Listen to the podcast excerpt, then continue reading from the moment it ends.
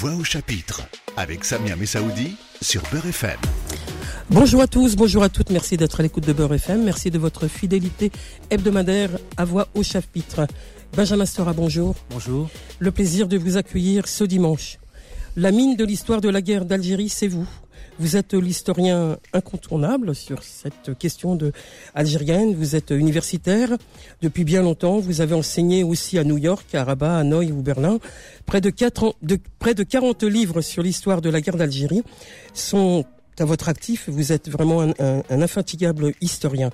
Et dans ce tout dernier livre qui vient de paraître, au titre à la fois essentiel et symbolique, Une mémoire algérienne.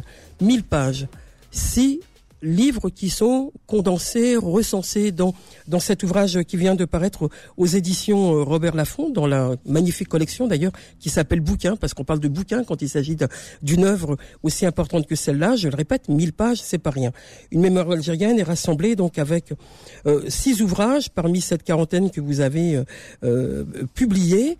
Et, et peut-être, avant de vous donner longuement la parole, peut-être énumérer, si vous le voulez bien, Benjamin Stora, justement ces, ces pas ces chapitres, mais ces temps d'histoire, puisqu'il est question de temps d'histoire dans ce livre, puisqu'on verra que l'architecture même du livre, elle est intéressante, puisque il y a une partie, le, premier livre dont il est question s'appelle Les clés retrouvées, qui était un ouvrage qui était paru aussi, euh, qui évoquait votre enfance en Algérie, à Constantine, précisément jusqu'à fin 62. On verra ensuite La dernière génération d'octobre, c'est le titre de ce deuxième ouvrage dans ce bouquin, euh, qui est l'engagement dans votre jeunesse, l'engagement politique, quand vous êtes étudiant, puis plus plus tard ensuite. On, verra dans le troisième ouvrage Les Trois Exils, qui rappelle à nouveau votre histoire personnelle, mais qui s'inscrit aussi dans la grande histoire. Enfin, les autres ouvrages qui sont euh, recensés dans, ce gros bouquin sont euh, la partie politique, hein, on va le dire, on va le dire comme ça. François Mitterrand, De Gaulle, la guerre d'Algérie, qui s'inscrivent entre la France et l'Algérie. Voilà pour faire court dans une brève présentation. Juste peut-être, comme j'ai donné euh, rapidement ces, euh, ces titres, euh, que, comment s'est opéré le choix de ces six ouvrages qui ont été rassemblés là dans, dans ce gros volume euh, Benjamin Stora, c'était difficile avec toute l'œuvre que vous avez produite, tout ce travail euh, historique depuis euh, des décennies alors d'abord, merci euh, pour l'invitation. Merci à Beurre FM de. Vous êtes vouloir... infidèle, hein, chaque fois vous êtes voilà, au rendez-vous. et vous répondez. Origines depuis, Depuis voilà. des années 80, où avec euh, beaucoup d'amis, euh, comme vous le savez, Samia, euh, bien sûr, et là particulièrement, je pense à un de mes amis, j'en profite puisque je suis ici pour saluer sa mémoire, et qui a été un, un des fondateurs, un des initiateurs, qui est Khaled Melha, qui nous a quittés malheureusement l'an dernier, qui était plus qu'un ami pour moi, un frère en fait, hein, avec qui on a combattu ensemble pendant près de 40 années de combat Vous l'évoquez aussi dans votre livre, bien sûr, je, comme personnalité sûr, je, importante pour vous. C'est pas simplement une personnalité, euh, j'allais presque dire euh, extérieure, mais une personnalité dans ma vie intime. tout court, intime, hein, qui a euh, beaucoup compté pour moi parce qu'on a été ensemble euh, des militants politiques dans l'extrême gauche française des années 70. On a combattu ensemble euh, dans les années 80 euh, sur la question de l'antiracisme et les questions d'immigration, des lois sur l'immigration. On a combattu ensemble sur la question du 17 octobre 1961 avec euh, avec Samia Messaoudi, Mehdi Lalaoui, bien sûr, qui était qui était avec nous. Je, cite tous ces noms parce que c'était des batailles tout au long des années 90, par exemple, jusqu'au procès de Maurice Papon à Bordeaux, où, où on était présent aussi pour expliquer en quoi Papon n'était pas simplement disons celui qui avait déporté les juifs, mais aussi celui qui avait organisé la répression du 17 octobre 61. Bref, Khaled m'a accompagné pendant ces 30 années et comme ce livre raconte aussi euh, toutes mes années, euh, disons, d'écriture, de militantisme, d'engagement, je tenais, puisque je, je, suis présent ici à, à Beurre FM, je tenais quand même euh, par là à lui rendre hommage parce que c'était très exactement il y a un an, tout juste, qu'on a découvert son corps. Et c'est quand même quelque chose d'important et on ne sait toujours pas d'ailleurs de quoi il est mort puisque le rapport d'autopsie n'a jamais été publié. Alors maintenant, pour répondre à votre question. Euh, pour sur répondre... le choix de, de ces six Alors, ouvrages, choix, il, y a deux, il, y a deux, il y a deux éléments qui permettent de comprendre ce choix sur la quarantaine d'ouvrages, effectivement. L'histoire personnelle et la grande Alors, histoire. Voilà, il y a, il y a, en fait, il y a deux, il y a deux, deux éléments. D'abord, un côté autobiographique, tout simplement, c'est-à-dire mon enfance euh, en Algérie jusqu'à l'âge de 12 ans, mes engagements euh, dans les années 70 et mon activité d'historien dans un livre qui s'appelle Les guerres sans fin. Donc il y a trois ouvrages autobiographiques qui couvrent grosso modo des années 50 aux années 90. Et puis il y a le deuxième choix, c'était de rester pour l'instant dans, entre guillemets, la partie française de mon œuvre. C'est-à-dire ne pas rentrer encore, parce qu'il n'y avait pas suffisamment de place, euh, pour évoquer ce qu'on pourrait appeler la partie algérienne, de mon travail. Donc il y avait deux biographies euh, sur lesquelles on reviendra peut-être, qui étaient la biographie de De Gaulle et, et de la guerre d'Algérie, et François Mitterrand et la guerre d'Algérie avec François Mali. Euh, C'était deux personnages clés hein, de cette histoire un pour la quatrième République, l'autre pour la cinquième République. Donc il y avait par conséquent ce double, ce double élément, c'est-à-dire à la fois une autobiographie et rester pour l'instant dans cette partie franco-française euh, de la guerre d'Algérie, avec l'espoir que si ce livre allait rencontrer des lecteurs, on pourrait après avoir un deuxième volume, cette fois-ci centré sur, les personnalités algériennes. Sur le côté algérien. C'est-à-dire mes biographies de Messali, voilà, la biographie de, de Ferrat Abbas, bien entendu. Parce que justement, ma biographie, euh, mon travail sur l'immigration algérienne en France, etc. Oui. Justement, vous vous l'évoquez et j'allais y venir. Dans, dans, dans, ce parcours infatigable autour de, de la guerre d'Algérie, on va rappeler que le, le, le tout premier travail, donc euh, premier premier livre, c'était votre enfance euh, à Constantine en tant que, que bon, euh, famille euh, juive installée à Constantine depuis des générations et des générations. Quand vous arrivez en, en France et que vous êtes étudiant, vous êtes dans la vie politique, votre premier travail va être un travail travail. Euh, c'est pas que vous ne savez pas trop ce que vous voulez faire en tant qu'étudiant, mais vous avez choisi de travailler sur la biographie de Messali Hadj. Ça veut dire que est-ce que c'est le, votre souvenir d'Algérie, votre pas nostalgie parce que ça serait maladroit évidemment, il n'est pas question de nostalgie, mais votre rapport votre rapport à l'Algérie qui vous fait que vous allez travailler sur Messali Hadj ou c'est le militant politique d'extrême gauche qui veut faire rentrer ou aussi faire connaître ces grandes figures de, de l'histoire révolutionnaire. Non, pour être précis, dans les années 70, lorsque je m'intéresse à l'Algérie, cette fois-ci sur le plan euh, académique, universitaire, c'est pas en rapport avec mon enfance c'est en rapport avec mes engagements de l'époque. C'était mes engagements révolutionnaires d'époque, les engagements euh, politiques.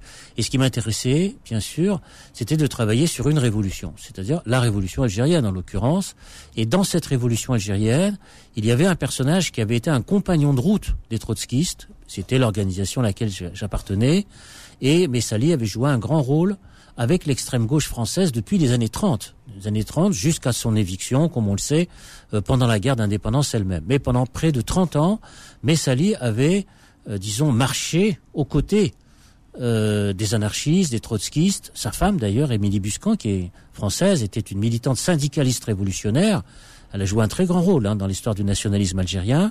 Et donc, ça m'a intéressé de, de, découvrir ce personnage en rapport avec mon propre engagement parce que mon propre engagement de l'époque, euh, c'était à la fois euh, un engagement euh, révolutionnaire, mais qui visait aussi à critiquer ou démystifier des histoires officielles.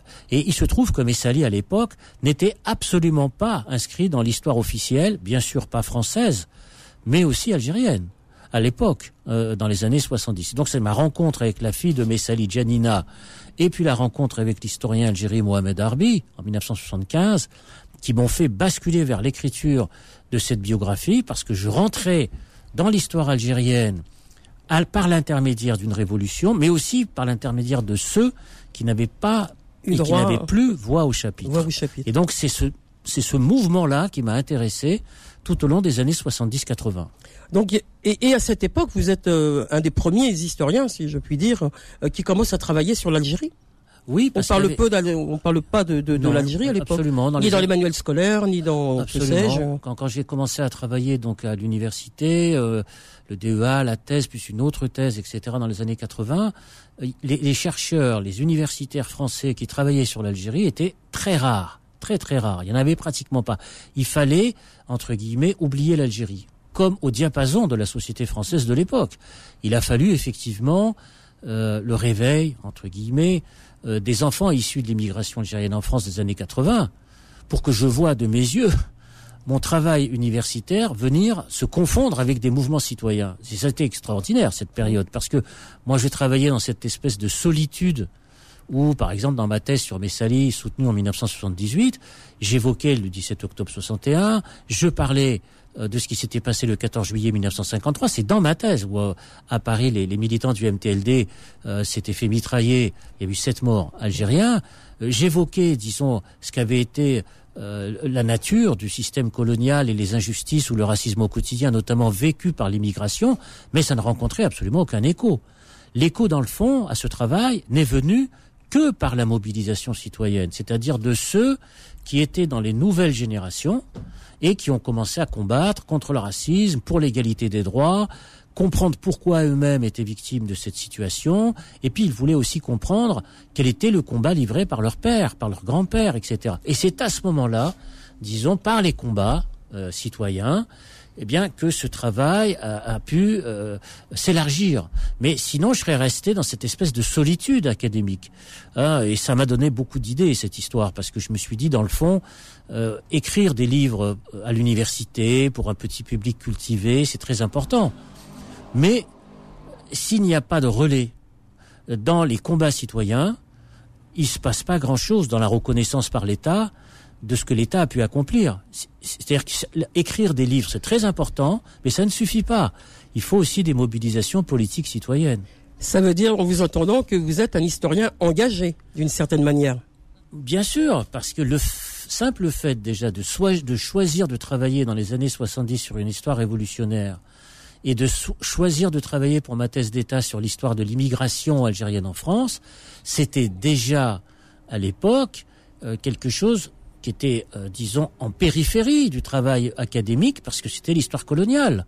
Et l'histoire coloniale dans les années 70-80 en France était une histoire qui était absolument pas traitée. C'était une histoire périphérique. Hein, c'était pas l'histoire centrale. Ça l'est devenu, mais 30 ans plus tard. Benjamin Stora est l'invité de Voix au chapitre ce dimanche et nous parlons de Une mémoire algérienne. Ce livre vient de paraître aux éditions Robert Laffont. Voix au chapitre sur Beurre FM. Voix au chapitre avec Samia Messaoudi sur Beurre FM. Benjamin Stora est l'invité de Voix au chapitre ce dimanche et nous parlons de Une mémoire algérienne. Ce livre vient de, sortir aux éditions Robert Laffont. C'est un bouquin, près de 1000 pages, je l'ai dit en introduction, euh, qui rappelle toute l'œuvre historique et personnelle et tout à fait autobiographique de, euh, de, de ce que porte Benjamin Stora dans cette mémoire algérienne. Dans, quand je rappelle votre parcours infatigable sur cette histoire de, la guerre euh, d'Algérie, il faut sans cesse que vous ayez eu j'allais dire, à cœur et dans l'esprit de travailler sur cette histoire euh, depuis des décennies. Il a fallu à chaque fois trouver des nouvelles manières de travailler. Il y avait les archives, il y avait les témoignages, il y avait tout ça. Donc, euh, il fallait en, en, donner plus à comprendre l'histoire, parce qu'au début, il y avait les sous le tapis. Vous parliez du 17 octobre 61, on n'en parlait pas. Après, ça s'est ouvert. Vous l'avez rappelé avec euh, les jeunes issus d'immigration algérienne qui ont évoqué la mémoire de, de leur père. Mais de manière générale, la guerre d'Algérie, elle était sous le tapis, et donc il faut que l'historien travaille à ce que ça sorte. Oui, c'est-à-dire qu'il euh, y a une évolution dans ce travail, parce que dans les années 70-80, il fallait sortir cette histoire coloniale euh, de l'occultation. C'est-à-dire qu'il fallait qu'elle sorte, disons, de, de l'oubli, et donc le travail historique visait à faire connaître cette histoire-là, à essayer de la porter au plus grand nombre, mais avec, disons, des instruments et des outils très limités, parce qu'il y avait euh, pratiquement que les témoignages des acteurs. C'est pour ça que j'ai fait un dictionnaire, d'ailleurs biographique, de militants algériens, 600 biographies que j'ai rédigées tout seul, qui est paru en 1985, des militants qui appartenaient au courant de l'étoile nord-africaine, PPM, TLD.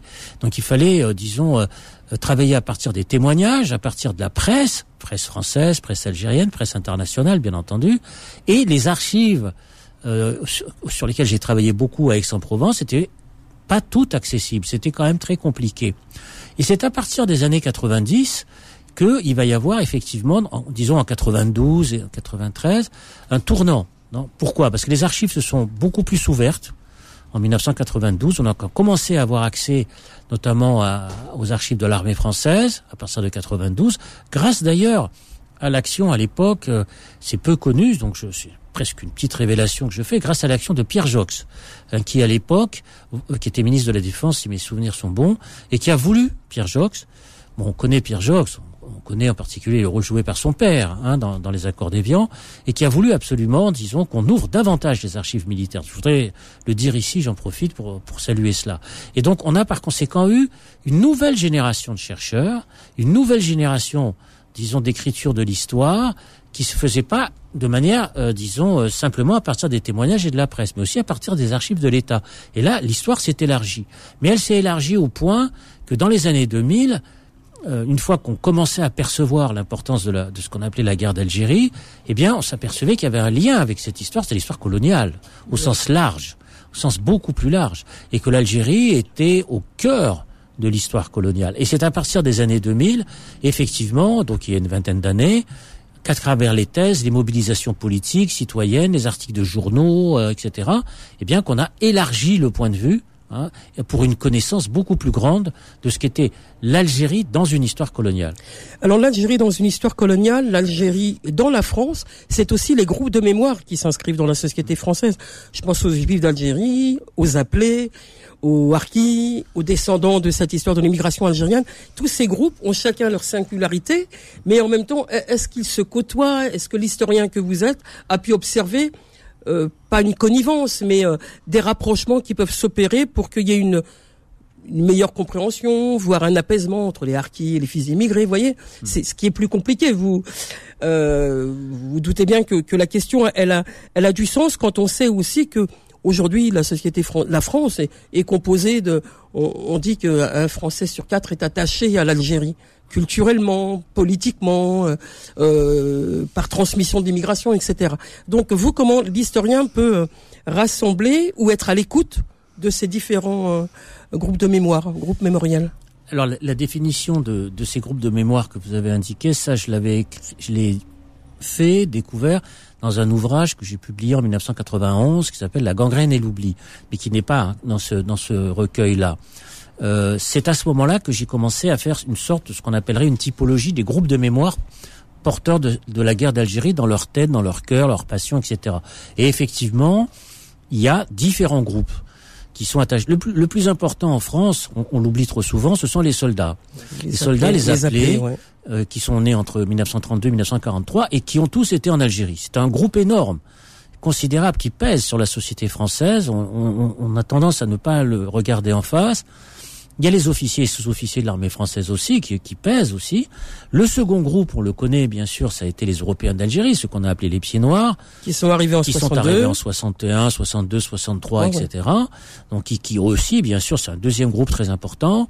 Mais il y avait aussi d'autres groupes, comme par exemple les immigrés algériens en France, qui étaient présents en nombre au moment de la, la fin de la guerre d'Algérie, près de 400 000 euh, immigrés algériens en France et leurs familles, quand même, qui comptaient. Et puis on peut ajouter à ces grands groupes, parce que ça c'est les grands grands groupes de mémoire autour de la question algérienne, bien sûr, il y a ceux qui se sont sentis concernés par la guerre d'Algérie, pour ou contre l'Algérie française, en particulier ceux qui s'étaient engagés. Les indépendantistes, contre, il y, a, enfin, il y avait des contre, contre l'Algérie française, et ce qu'on a appelé à tort ou à raison les porteurs, de, valises, bon, qui sont concernés par l'Algérie, par leur histoire, par leur mémoire qui ont donné, j'allais presque dire, leur vie à cette histoire. C'est que c'est quand même des choses qui marquent, surtout quand on est jeune, quand on a 18 ans, 20 ans, 22 ans. Donc ce sont, je prends ces grands groupes, il y en a Et vous, l'historien, hein. comment vous avez travaillé donc avec ces différents groupes? Vous les bah, avez rencontrés Je les ai rencontrés? Ils ont, ils ont parlé de leur histoire, chacun? Alors ce qui était particulier avec chacun de ces groupes, euh, déjà dans les années 90, c'est qu'ils avaient tous le sentiment de ne pas être écoutés. Ils avaient tous le sentiment d'être abandonnés. Ils avaient tous le sentiment que la mémoire qui était la leur n'était pas reconnue. Donc ça, c'était incroyable. Alors moi, j'avais beau leur expliquer, mais vous savez, il y a plein de livres qui sortent, il y a plein de combats, il y a plein d'associations. Des films aussi, vous en avez fait aussi, des images. à chaque fois, je leur rappelais les noms des films, etc.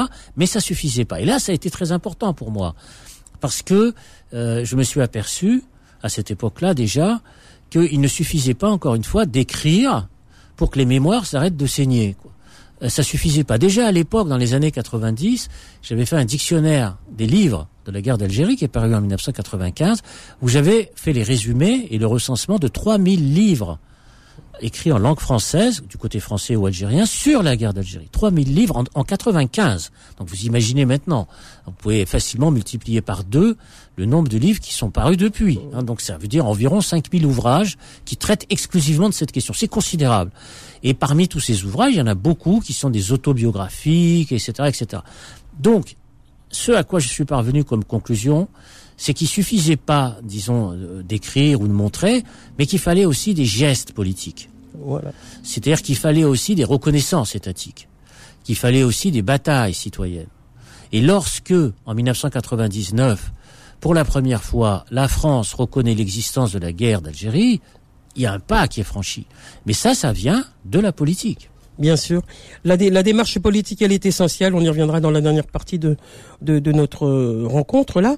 Mais juste pour revenir sur, euh, sur ces groupes de ces groupes mémoriels, euh, vous vous rappelez le temps où vous les avez rencontrés, etc. Aujourd'hui, on est en 2020, il faut encore parler de ces groupes mémoriels. Je euh, prends pour exemple euh, le titre devrait être à peu près une, une historienne que vous connaissez bien, hein, Raphaël Branche, vient de publier un livre justement sur les appelés qui s'appelle Que faisiez que faisais-tu papa pendant la guerre?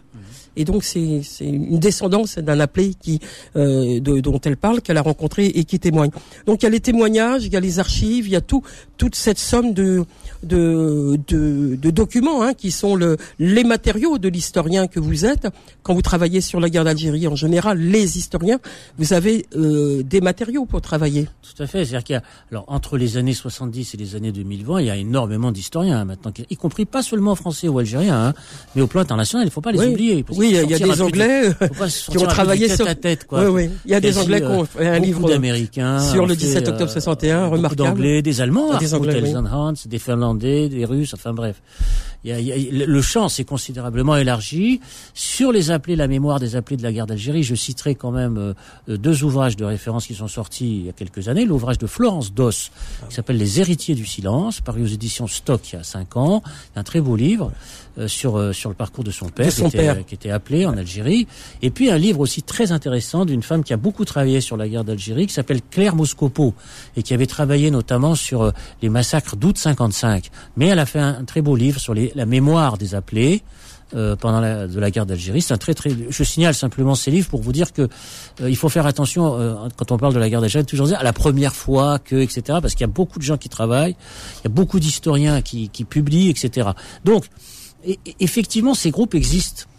Euh, ces groupes existent euh, et produisent aussi. Il y a, des, il y a une production. Ils produisent eux-mêmes beaucoup de mmh. choses. Et tout le drame, enfin toute la difficulté plutôt, c'est d'essayer de faire en sorte que des passerelles existent, de faire en sorte qu'ils puissent se répondre les uns par rapport aux autres, qu'ils puissent se comprendre les uns par rapport aux autres. Euh, et c'est toute la difficulté précisément, c'est-à-dire d'essayer de, de, fabriquer disons, des univers historiques et politiques aussi, bien sûr, qui puissent faire en sorte qu'on puisse parvenir, non pas à faire une histoire commune, parce que ça, c'est pas possible, on y reviendra si on a le temps, mais au moins à avoir des points communs d'accord hein, sur cette histoire qui a pu être, pour beaucoup de groupes, une histoire injuste aussi. Avoir des points communs, c'est aussi, euh, quand on se les partage, ces points communs, c'est aussi parler d'apaisement, d'une certaine manière. Oui, bien sûr, parce que c'est euh, euh, l'apaisement. Bien sûr, il viendra toujours hein, de la connaissance qu'on peut avoir, toujours à travers les récits, les autobiographies, les, livres d'histoire, la découverte des archives. L'apaisement vient de là, mais l'apaisement vient aussi du fait qu'on découvre l'autre, on découvre la souffrance de l'autre. Et moi, ce qui me frappe toujours, même 40 ans plus tard, vous savez, ça fait 40 ans maintenant que je travaille là-dessus, c'est à quel point euh, les Français, au sens large, pas simplement les Français d'Algérie, ne connaissent pas la souffrance des Algériens par rapport à ce qui s'est passé dans l'histoire coloniale. Ils ne la connaissent pas. On a vu tout à l'heure, enfin tout à l'heure, cette année, par exemple, le rapatriement des 27, 24 crânes euh, algériens, euh, qui avaient, les gens qui avaient été tués en 1849 et qui ont été rapatriés, donnés par le Muséum d'histoire nationale. Il y a plein de gens en France, à l'occasion, à l'occasion de cette, de, de, ce, de ce retour, de cette restitution, qui ont dit ah bon, mais il y avait une guerre comme ça en 1850. C'est-à-dire que la guerre euh, de conquête, elle continuait 20, 25 ans, 30 ans plus tard. Ils découvrent à cette occasion d'un geste politique, donc, eh bien que la guerre de conquête de l'Algérie, eh bien, elle a duré 30 ans, 40 ans, 50 ans. Et ça, les gens ne le savent pas. C'est quelque chose d'absolument extraordinaire. C'est pour ça que le travail de l'historien est essentiel, mais il doit être accompagné d'un geste politique. On va se retrouver dans un instant pour la dernière partie de ce Voix au chapitre avec vous, Benjamin Stora. Voix au chapitre sur Beurre FM. Voix au chapitre avec Samia Messaoudi sur Beurre FM. L'invité de Voix au chapitre, je le rappelle, est Benjamin Stora et nous parlons de Une mémoire algérienne. Ce livre vient de paraître aux éditions Robert Laffont dans la collection Bouquins et c'est pas moins de 1000 pages qui rassemblent six titres essentiels dans la dans la grosse euh, euh, œuvre de Benjamin Stora sur cette histoire de l'Algérie. Cette mémoire algérienne, elle est essentielle pour lui, à la fois de manière personnelle et de manière collective. Et je ne peux évidemment m'empêcher de, de, de, vous poser une question autour de cette lettre de mission que vous a confiée le, le, président Emmanuel Macron, qui vous demande de, de rédiger un rapport. C'est, au courant de, de, cet été, de juillet, afin d'évoquer justement le, le, les, conflits mémoriels de la guerre d'Algérie, mais aussi de parler d'apaisement, ce qui était il y a un instant autour de l'apaisement et de la sérénité. Donc peut-être pas nous donner euh, Quoique si on avait un scoop pour euh, la fin de, de votre rapport, pourquoi pas, mais en tout cas, dire un petit peu quel était votre sentiment quant à l'importance politique, parce que vous êtes un homme politique aussi. Benjamin Stora, vous êtes militant, vous êtes un historien engagé, on y reviendra si vous voulez en, parler, mais c'est quand même une, une mission euh, lourde de lourde d'histoire. C'est une mission difficile, c'est une mission compliquée parce que euh, Bon, l'objectif de cette mission, c'est d'essayer de trouver, euh, disons, des points de passage euh, pour une réconciliation des mémoires, pour une paix des mémoires entre la France et l'Algérie. Il n'y a pas là la volonté, disons, d'écrire des histoires communes, par exemple. Ça, ça n'a jamais été, ça n'a jamais été envisagé. ça, c'est, vous savez, on a toujours traité, on a toujours, pardon cité en exemple le manuel franco-allemand. Ah, Il n'existe pas le manuel franco-allemand. Ce sont des historiens qui ont écrit un livre et qui n'a jamais servi comme manuel les, élèves de France et d'Allemagne ne sont jamais utilisé le manuel entre guillemets franco-allemand. C'est un, livre. C'est comme les, les, questions de livres qui existent, par exemple, les, les grands conflits. Euh, entre le Japon et la Corée, il y a, mm. des historiens qui ont fait des livres en commun, vous voyez. Mais euh, il faut pas parler à un japonais ou à un coréen ou à un chinois de faire l'histoire commune. Et, bien sûr, il n'y a pas d'histoire commune entre la France et l'Algérie. Donc, parce que les cette difficulté que vous rencontrez justement, c'est la difficulté est là parce que les imaginaires, de, pour aller très très vite, sont pas les mêmes parce que la, la France a construit un imaginaire nationaliste euh, au 19e siècle et au début du 20e siècle sur la colonisation. La grandeur française, c'est euh, l'empire colonial. C'est la, c'est la, la, la grande France, quoi. Voilà. Bon, donc on a un imaginaire guerrier entre guillemets construit autour de la notion de colonisation qui est considéré entre guillemets comme une mission civilisatrice, ce qui n'est pas la vérité bien entendu, mais ainsi se fabrique cet imaginaire. Et l'imaginaire algérien, lui, au contraire, bien, il se fabrique dans le refus de ce qu'a été l'entreprise coloniale, dans l'anticolonialisme, dans le, fait de recouvrer les, des droits de souveraineté, et donc il se forge aussi en grande partie là aussi dans une guerre, mais cette fois-ci de libération et non pas dans une guerre de conquête. Mais vous, vous, vous, voyez à, quel point, par conséquent, vous avez des, comment dirais-je, des, des, des oppositions. Deux histoires séparées, bien sûr, très histoires séparées. Et ça se complique encore plus parce qu'à l'intérieur de ces histoires séparées, il y a, il y a des fractures. C'est-à-dire qu'il y a dans l'histoire française ben, des gens qui se sont opposés au système colonial. C'est pas homogène, bien entendu. C'est-à-dire des gens qui ont été des anticolonies. Je vais pas faire la liste. Elle est, elle est, elle est très importante. Et puis il y a des gens qui ont perdu l'Algérie. Et puis il y a ceux qui étaient pour l'aventure coloniale jusqu'au bout, etc., etc. Et ceux qui étaient contre, comme je disais, la Limi, bon, qui viennent disparaître récemment, etc. Mais du côté algérien, il faut pas croire qu'il n'y a pas de fracture et que le, le, récit est complètement homogène, etc. C'est pas vrai. Il y a aussi des fractures qui tiennent, eh bien, à ce qui s'est passé pendant la guerre avec le FLN, le MNA, avant la guerre, avec la, par exemple, l'importance de la question berbère dans l'histoire du, du, mouvement nationaliste algérien, le statut qu'on peut donner aux minorités, par exemple la question des Juifs d'Algérie, toutes ces questions-là, ce sont aussi des questions internes dans le récit national, de sorte qu'on a à la fois deux récits nationaux opposés. Euh, j'allais dire de manière massive, classique, et puis à l'intérieur, disons, de ces récits, d'autres groupes, des sous-groupes, pourrait-on dire, de mémoire, qui s'affrontent aujourd'hui sur des enjeux nationaux qui ne sont pas identiques. Alors, comment faire? L'Algérie, le, le, président euh, algérien a, nommé, oui, euh, Abdelmajid Tebboune. A, nommé un, le directeur général des archives, qui s'appelle Abdelmajid aussi, euh, euh, Chéri, qui va travailler côté algérien, vous travaillez stricto la France, vous n'allez pas vous rencontrer, vous faites vos histoires euh, chacun, il va y avoir un... Non, mais j'ai eu un contact avec lui, enfin tout à fait classique, hein, je veux oh. dire, bon, euh, il est normal que qu'on puisse euh, discuter, hein, je veux dire, mais j'ai pas, moi, personnellement, la prétention d'écrire une histoire franco-algérienne. Vous écrivez l'Algérie vue de la France, la guerre d'Algérie vue de la France Oui, même si j'ai une... Même s'il ne faut pas tromper sur le fait que j'ai quand même une très grande connaissance de l'histoire de l'Algérie algérienne. Hein, Bien sûr. L'histoire du nationalisme algérien. Hein. Bon, ça m'a été suffisamment reproché par la droite et l'extrême droite française. Lorsque j'ai été nommé, le grand article dans le Figaro d'une page entière, c'était mais pourquoi vous nommez Benjamin Stora pour représenter la France? Mais c'est un Algérien. Hein, c'était le grand article dans le Figaro où on me disait il a une mémoire hémiplégique. Il a une seule mémoire. Il a la mémoire algérienne. Quoi. Il connaît pas euh, l'histoire de France, etc., etc. J'ai répondu d'ailleurs en disant non, c'est pas vrai parce que la preuve, la biographie de De Gaulle, la biographie de Mitterrand, De Mitterrand, oui. euh, c'est français. Ou alors même, même, même, j'ai répondu en disant le travail que j'ai fait sur les Juifs d'Algérie, c'est quoi? Ce sont des Français alors. Sinon, ce sont pas des Français comme les autres. Il faut le dire aussi. C'est-à-dire, c'est quelqu'un qui travaille sur les Juifs d'Algérie, dans le fond, eh bien, eux les considèrent toujours quelque part comme des indigènes. C'est ça que ça veut dire. Bien sûr. Intéressant comme réflexion. Je ferme la parenthèse. Donc, euh, euh, c'est c'est une histoire, à mon sens, où il faut encore une fois davantage essayer, non pas de vouloir tout régler de manière définitive, mais d'avancer Voilà. sur des points que je peux pas naturellement révéler, mais de trouver des actes symboliques. Alors on a quand même des points de référence. Le point de référence principal, euh, ça a été naturellement l'affaire Maurice Audin. L'affaire Maurice Audin, bon, euh, qui, euh, à travers, disons, la reconnaissance de ce, de ce crime, de ce qu'a été le système qui a été mis en place par la France. Donc à travers un cas particulier, eh bien, il faudrait peut-être trouver aussi des cas exemplaires et symboliques particuliers. Euh, je sais pas, c'est ce que sur lequel je réfléchis euh, du côté algérien euh, et qui euh, montre aussi ce qu'a été la nature de cette histoire, les incompréhensions, les douleurs exprimées, etc. Donc il faut réfléchir à ces à ces choses symboliques. Hein, je- il y a des Il faut des marqueurs symboliques politiques qui, symbolique, euh, un bien caractère symbolique qui puisse parler aux opinions publiques.